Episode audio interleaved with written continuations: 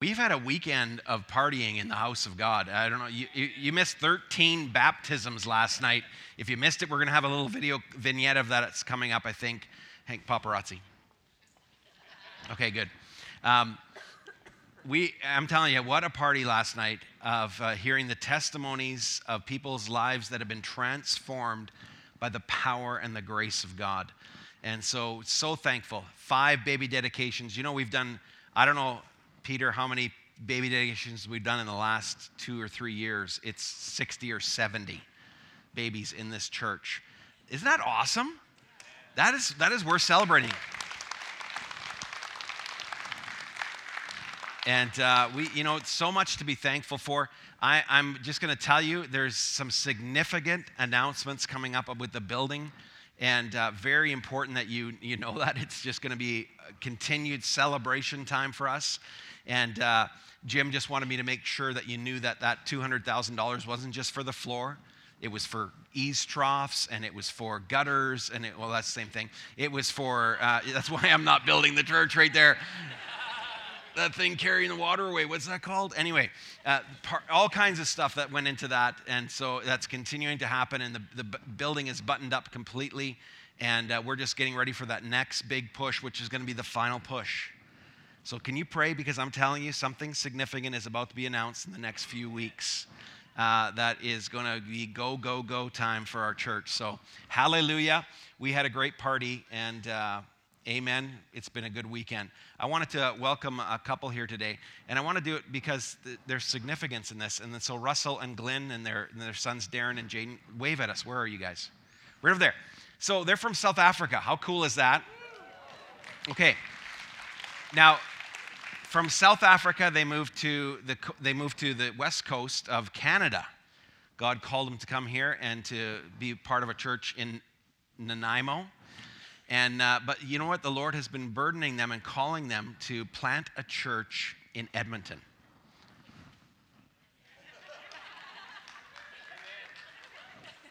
I said, the Lord moved me from north to south, and He's moving you from warmth to cold. Something's wrong here. Or you're really holy people. So we welcome you and we bless you in the name of the Lord. And we're excited that God is moving people from South Africa to influence the nation of Canada and particularly in Edmonton. So can you give them a hand for their sacrifice and service? Hallelujah. Uh, you know, we are we have been in our series, uh, Saving Hope and, and really that uh, we've been, you know, we've been kind of living in this, uh, this series of uh, living hope, sorry, and, uh, you know, living in the hope of the return of Jesus Christ. And we talked about the fact that, you know, the Bible talks about these appearings of God. These epiphanies is the word in the Greek. And these appearings of God, the first appearing of God some 2,000 years ago, how many of you know has changed the world? How many of you know it changed 11 lives last night? The appearing of Jesus Christ some 2,000 years ago came, an epiphany happened, salvation came upon mankind. And for 2,000 years, Jesus Christ has been transforming lives across the globe. What an incredible thing to be part of, this incredible epiphany of God. But you know what we've been celebrating and preparing for, and why we've been having these sermons and talking about the fact that a second epiphany is about to happen. The word epiphany has this the root word epi basically means a superimposition upon time and space. That God is bringing an epi, a superimposition upon time and space. And the Bible talks about in the last days, a second appearing, a second epi is about to happen. And Jesus Christ is coming this time not as the suffering servant, but he is coming as the King of kings and the Lord of lords to establish righteousness, peace, and joy on planet earth forever forever and forever and forever.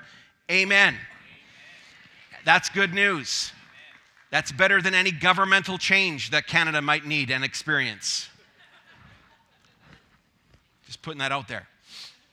It's the government of God, the best of all governments. Amen. So the king's about to return. So, really, we've been talking as a church family, and those of you that are joining us today, you're, you're just going to come along for the ride for, with us a little bit today. And uh, we've been talking about how ought we to live, knowing that the King of Kings is about to return to planet Earth you know, and uh, those of us that are ready for that return, those of us that have said, Lord, I, I want to live my life for you, He's coming with His reward. He's coming to say, Well done, good and faithful servants. I'm going to tell you, part of our reward is going to be the building of this church. We think we're only building a church for here and for now, but I'm telling you, whatever we do here and now in Jesus' name will go with us in eternity for eternity. And so it's bigger than building a church. Though while we're here, we need this church to influence and to transform people's lives, to be able to celebrate again and again and again people that are being changed by the power of God. So I want to talk today for a few minutes about a, a, an attitude I think that we need to have.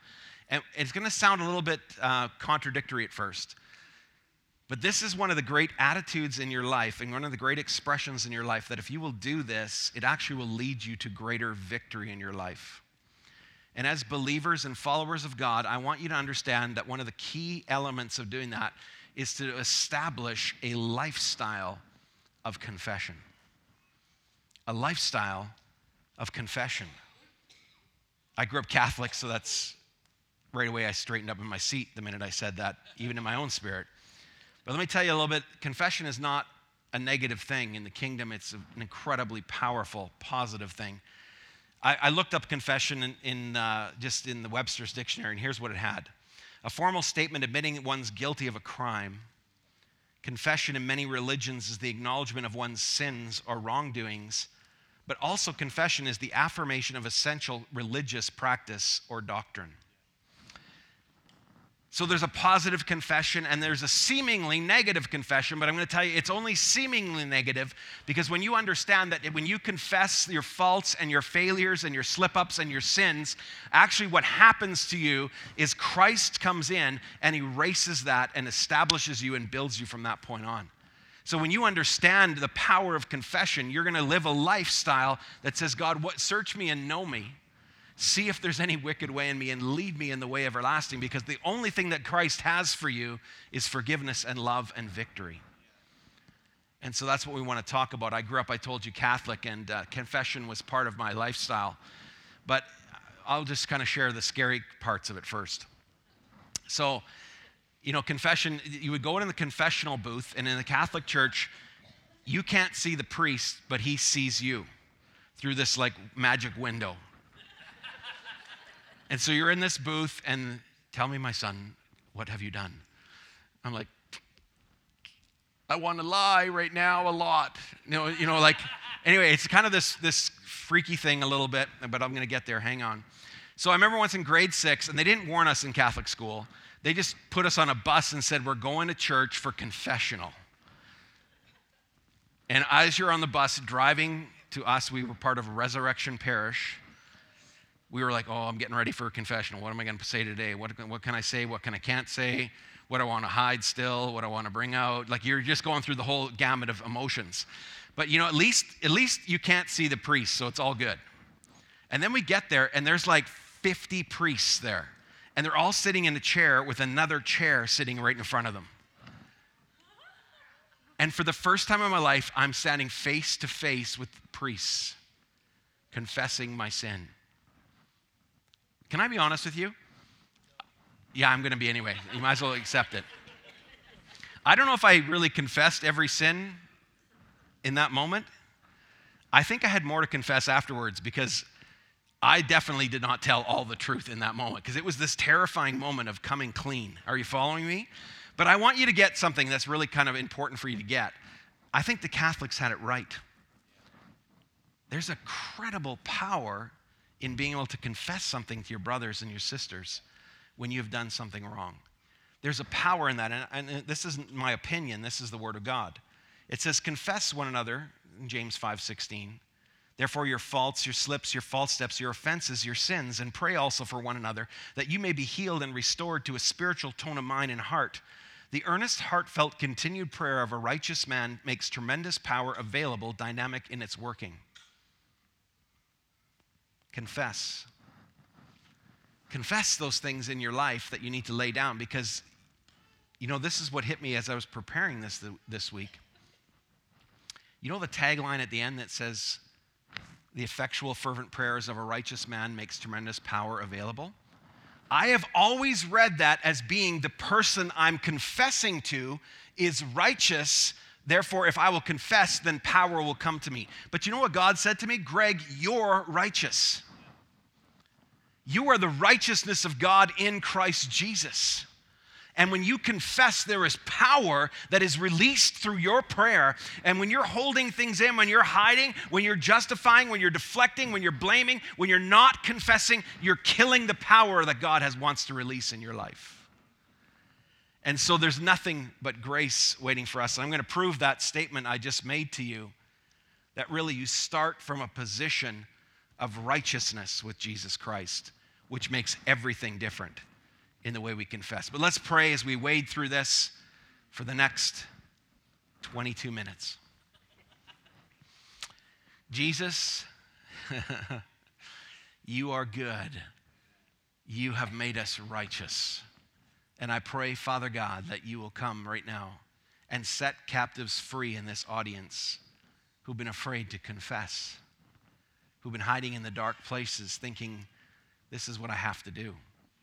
But Lord, we fight our battles by coming to you, by confessing Christ Jesus and the victory that is ours in him.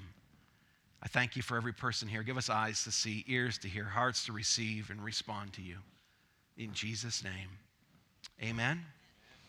So, confessing, first of all, starts from knowing our position in Christ. And if you have your Bible, I'm going to just kind of launch into Psalm 32 for a little bit. I'm going to work through it quickly because it's, it's just self evident when we read it. It starts off in Psalm 32 How happy and fulfilled are those whose rebellion has been forgiven, whose sins are covered by blood. How blessed and, re- and relieved are those who have confessed their corruption to God, for he wipes their slate clean and removes hypocrisy from their hearts. You know, this is the foundation of Christianity. This is the foundation of what Christ has done. This is what makes Christianity different than every other religion in the world is that I actually am being invited by God into a place of righteousness. You've heard me preach this many times. Righteousness means right standing with. And I, you know this, it's the pursuit of every religion in the world. Every religion in the world says, I want to be right with God. And in order to be right with God, I've got to do A, B, C, D, 3, all the way to Z and then back to A again. And Jesus comes along with this revolutionary new religion. And, this new religion basically says what you've been seeking and what you've been trying to do on your own, you can't do it on your own. But if you will confess your need of me, I will actually give you righteousness. So in Christianity, you actually start at the finish line. It's an ultra marathon. You're all standing there ready to race, and all the runners are ready to start. And if you say, Jesus, I can't really run this race without you, would you please come in and would you forgive me of my sins? Here's all the things that I've done and uh, things I can't even see yet. God, come in and rescue me. And the minute you do that, you're at the finish line. You've won the race. It's done. This is what this is saying. Blessed are those who God will not count their sins against them. Blessed are those whose sins are covered. You know, that's what Christianity says. You can't earn righteousness. You can't earn a place with God, but God will give it to those who are saying, I need you, Lord. I can't do it on my own. And so that's really our invitation. God, will we confess and our need of knowing you? And when we do, the minute we do that, Christ imputes his righteousness to us imputes just means gives you it. He exchange, a grand exchange takes place. Are you following me? I acknowledge where I fall short. I acknowledge where I sin. I acknowledge where I'm broken. I acknowledge all those things. And the minute I acknowledge it, Christ comes in and he exchanges with me his righteousness for my unrighteousness. It's the greatest, incredible exchange in the history of the universe that if you will but come clean with God, He will meet you right where you're at. You know, from the uttermost to the guttermost, it doesn't matter. I'm going to tell you, Jesus is a door that is open. it's a door that is narrow. In other words, you can't ride on your parents' religion. You can't get in. You got to go in yourself. You got to say, you know what, I'm, I'm coming through the door. And it's a door that's at street level. It's not on a stage, it's right down where you're at. I don't care if you have to crawl, you can get into Jesus. He's made a way. And it's a low door, and that low door means you can't carry your burdens through. That low door means you have to take off the things that are holding you back before you come on. You have to lay them down. Does that make sense? This door is open, it's ready for every single one of you here today.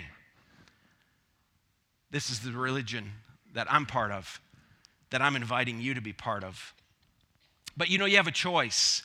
We start off, you know, and and, and, and so I'm living my life. I've invited Jesus to come into my life, and he's, he's accepted me. He's imputed righteousness to me. But what do I do from that point? Do I just, you know, do I carry on? I don't know about you, but, you know, since I've given my life to Jesus, how many of you know I still make mistakes? Betty said, yeah. Yeah. Yeah, he does. She's giving me the hand wave, holy hand wave. No, she knows. You know that. Come on. So, what, what do I do now? Uh, do I confess? Uh, I'm, I'm stuck. i have been made righteous. What do I do? But you understand, when I have a lifestyle of confession, I know that when I confess, even when I make a mistake, even when I sin now as a Christian, and I say, God, would you come in and clean me up and help me? God says, I'm with you. The furthest place that Greg Fraser can fall is still being right with God. Wow. So, who wouldn't long to live in confession? But you know, how many of you know we still have a choice, don't we? Because listen to what Psalm 32 goes on and says. It says, Before I confessed my sins, I kept them all inside. My dishonesty devastated my inner life, causing my life to be filled with frustration, irrepressible, irrepressible anguish, and misery. The pain never let up. For your hand of conviction was heavy upon my heart. My strength was sapped, my inner life dried up like a spiritual drought within my soul. Wow.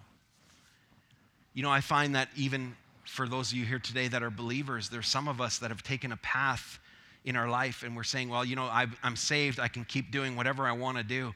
But you know, God says, actually, no, you, your life is not your own. You've been bought with a price. And so we are, we're faced with a choice because every day Christ comes into my life and he's saying, Greg, you know, you, you're, you're living right now not the way I want you to live in this area. Would you confess that to me? He doesn't even say change it, he says confess it. It's the starting point of transformation. You know why I know that? Because when Greg Fraser tries to fix himself, how many of you know he ends up with a worse form of self? All the time.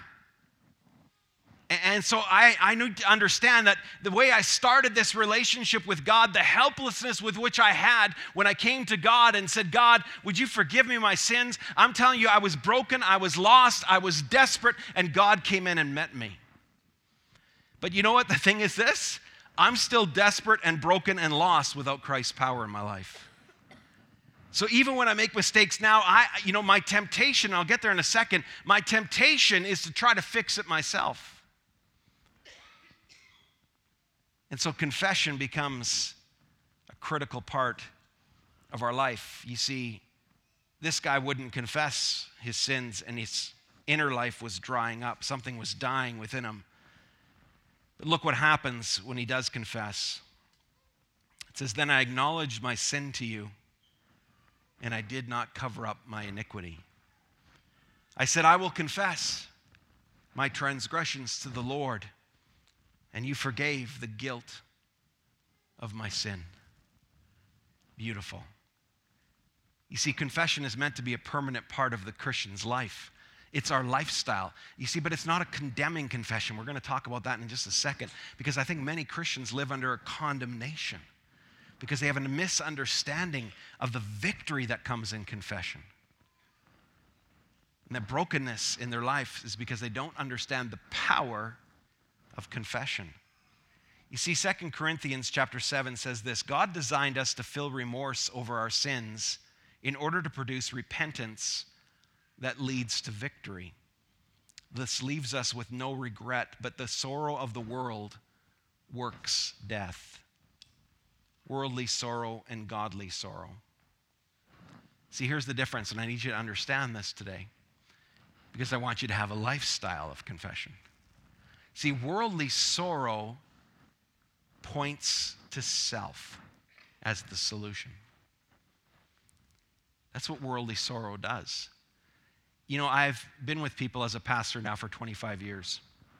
I've been with people wailing, wailing at the altar for sins they've committed, and then going the next day and they recommit the sin. In other words, they're living under worldly sorrow.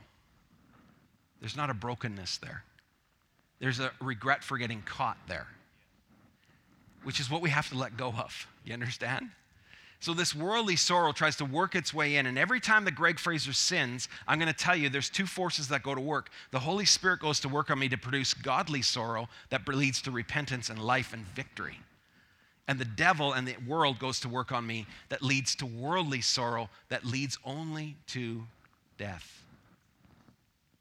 Those are our two choices. Let me look, talk about them for a few seconds so we can understand them. I said worldly confession points to self as Lord. You see, when you point to self, there takes you down a road, and the first self part that it points to is a word, a word called self righteousness. In other words, what happens is uh, Greg Fraser tries to fix himself. And, and self righteousness either leads to pride on one side of the coin or condemnation on the other. And let me explain that to you when I try to fix myself, how many of you know I end up either proud or very exhausted? Either one of them is death. So, how does pride work? Well, when I live self-righteously and I live, you know, I live in this world, and I, be very careful, Christians, right now in our world, and I'll tell you why. You know, it's not hard to be better than the world right now. So we can be we can be tempted to be self-righteous in a world that does not know God, nor care about God, nor understand their need to be righteous and free, and we can say, Well, I'm better than them. And that self righteous statement begins to produce death in us. You know, it's hardly victory to say that, you know, thou shalt not kill. Well, I didn't kill anybody. Yay! Yay! You you deserve a break today. You didn't kill anybody. right? But we're living in a world, how many figure that out? We're living in a world that's becoming more twisted and more broken, and good is becoming evil, and evil is becoming good. And so th- th- there's a point where we have to start looking at, you know, the problem is we look at the world and we think they're the standard of righteousness with God.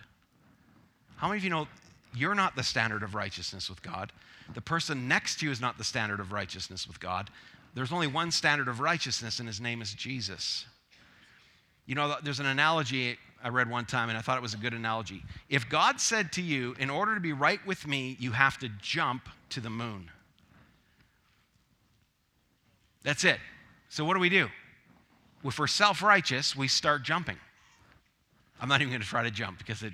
Michaela, would you stand up, Devin? No. There's a funny story about Michaela jumping and being used as an example in her gym class as to how not to jump. So, but I won't make her do that because I love her. I'll pay for that later, like you have no idea. oh, Lord, have mercy on my soul.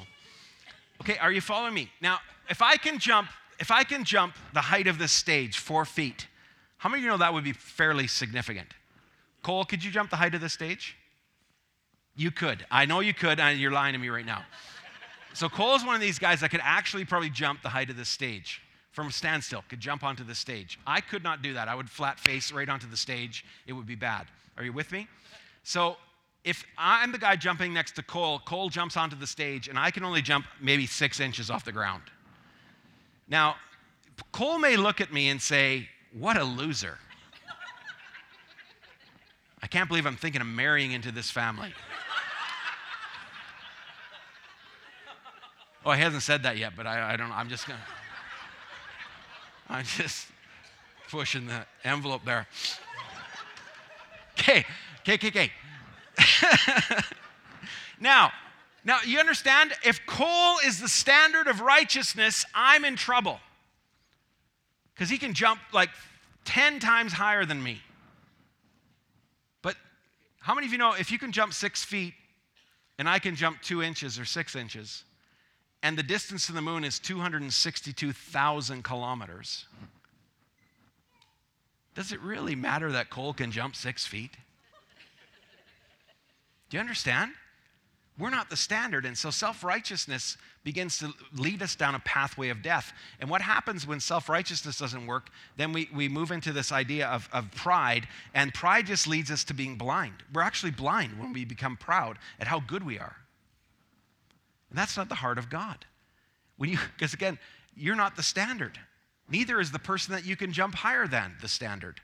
Christ is the standard. And He's giving you the finish line. So then, what happens to most Christians is we move from pride to condemnation. And condemnation will kill you just as much as pride. Condemnation is like, um, what a loser I am. Do you ever have conversations with God like, God, just give me another chance and I'll do better next time? Don't have that conversation. You will not do better next time because you're injured yourself trying to do better this time, and you're just going to be a more pathetic form of yourself the next time. In other words, every single time you have one choice, and it's to turn to God and say, God, I'm, I, I've failed, I've sinned. Meet me here. And God will do that. And that's important for you to get. You see, self righteousness leads to pride or condemnation. But there's another form of self that I think Christians need to hear me now it's selfishness. And selfishness says this I've asked Jesus into my heart, and therefore I don't have anything else to do. I can just live my life the way I want to live my life and do whatever I want. That is a lie that has come into the church because you are bought with a price. Your life's not your own. That's the grand exchange. All your yunky, junky crap that you gave to God in exchange for his goodness, his love, his grace, his righteousness, his peace, his joy, his victory, adopted into the family of God, made right before God. All that comes as a grand exchange. And God says, Live your life for me now. And when you fall down, confess. Get up and keep running. That's the victory. You see, we want to move away from self because worldly sorrow leads and points only to self as the solution, but godly confession points to Christ as the solution. It points to Jesus. See, we've been saved and set free not to live for ourselves, church. We've been saved and set free to live with and for God. I'm moving along here. Godly confession points to Christ. There's a great story in the book of John, where Jesus is trying to teach his disciples about the need for confession. And, and I'll, I'll, waste, I'll go through this quickly. The 13th chapter of John, uh, Jesus gets up and he, he takes off his outer garment. He begins to uh, peel away that, that which, the vulnerability. He begins to expose, you know, that, how many of you know, uh, back in the Old Testament, there was a guy called Adam, and the Bible says he was, you know, the Adam covered up when he sinned. He covered up and he hid and, and he blamed right? He blamed his wife, he blamed God. The woman you put here with me made me do this. You understand? But the second Adam, Jesus is called the second Adam, he came and he uncovered. He, he, he basically made himself vulnerable. And he began to take the role of a servant and he washed the disciples' feet. You can read about the story at the Last Supper. He's washing their feet and he goes around and he's like, I need to wash your feet. And Peter's like, Lord, you will not wash my feet. He says, Peter, you don't understand what I'm doing. You know, if I don't wash your feet, you can have no part of me. And so Peter, of course, being the extremist, says, Then not just my feet. I need a bath, my whole head, my to- everything, cover my, cover my body. Jesus like, Peter, you've been with me for three years. Like, dude, you are already clean. You're already clean. You've had a bath. You understand? You've already confessed Christ. You've already invited Jesus into your heart. You're, you're already clean, Peter, but I'm going to tell you your feet are dirty because your feet is the point of contact with the world. And you need to continually understand that your life and my life, when I am walking in this world, there's a place of contact that I need to confess to God so that I'm cleaned up. And that's what I need to do with my confession. See, because worldly sorrow leads to death, but godly confession leads to life and to victory. Because, you know, do you think you've ever done anything that has surprised God?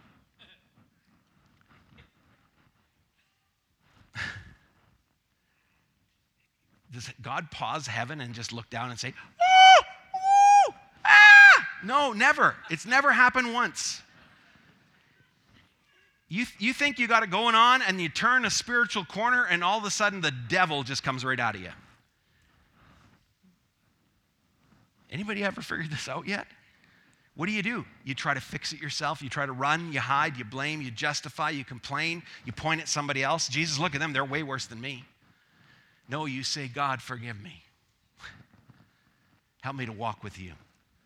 Help me to live with you. See, this is the lifestyle of confession. It's powerful. It's powerful. This is what God wants to do in your life and in my life.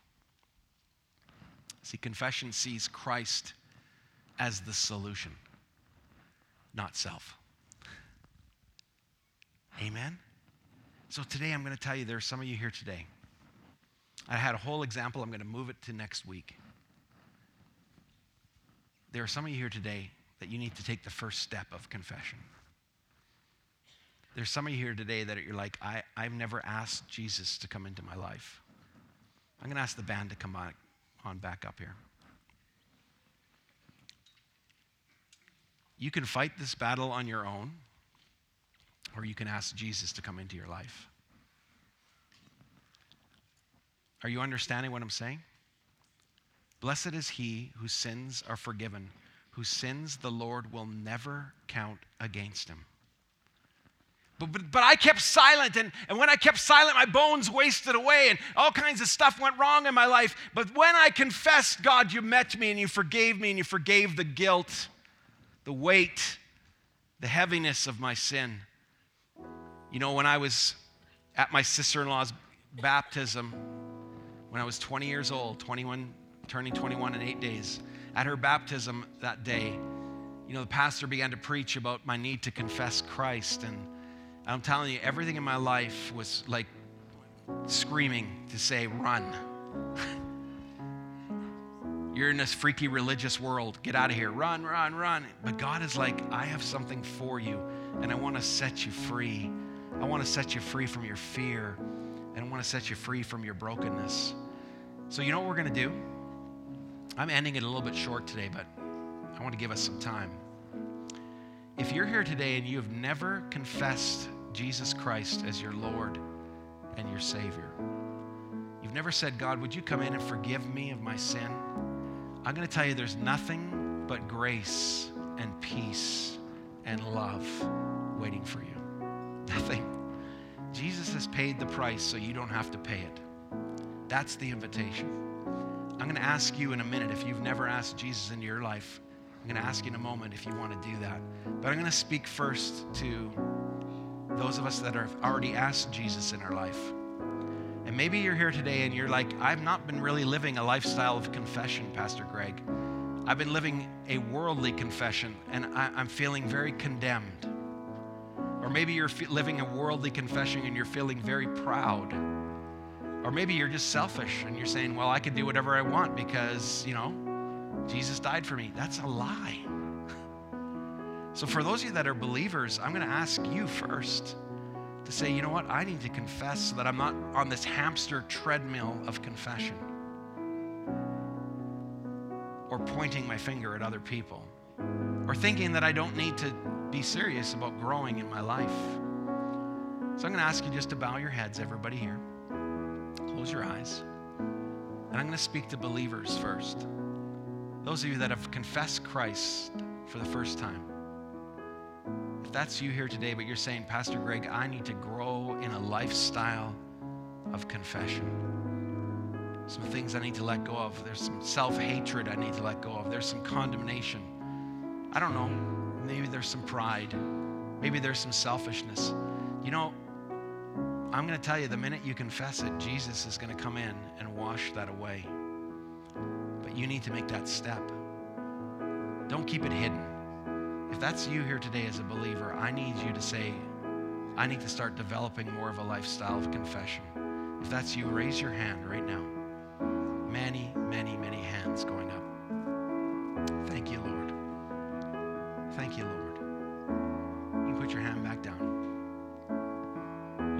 Prayer with me in just a moment. But I believe there are people here today that you need to confess Jesus Christ for the first time. You need to say, Lord, I need you to come into my life. I need you to forgive me. I need you to take me to the finish line because I can't get there on my own. I need Jesus Christ.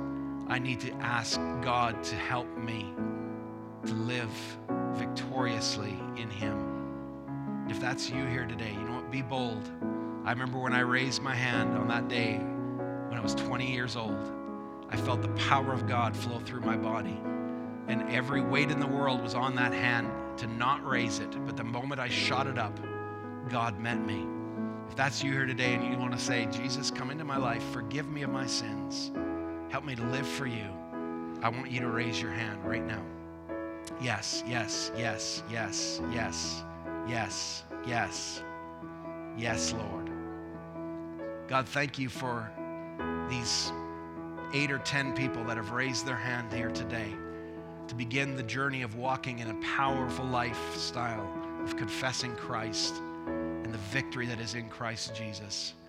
And if you raise your hand the first time or the second time, we're gonna we're gonna just stand up right now and we're all gonna pray a prayer out. Everybody stand to your feet. If you've ever asked Jesus in your life or you just raised your hand for the first time, follow me in this prayer. We're gonna confess Jesus Christ. Say, Heavenly Father, thank you for sending your son Jesus to die for me. Now help me to live for you. I invite Jesus into my life. Forgive my sins, God, give me victory. In Jesus' name. Amen. Let's give these people a hand here today.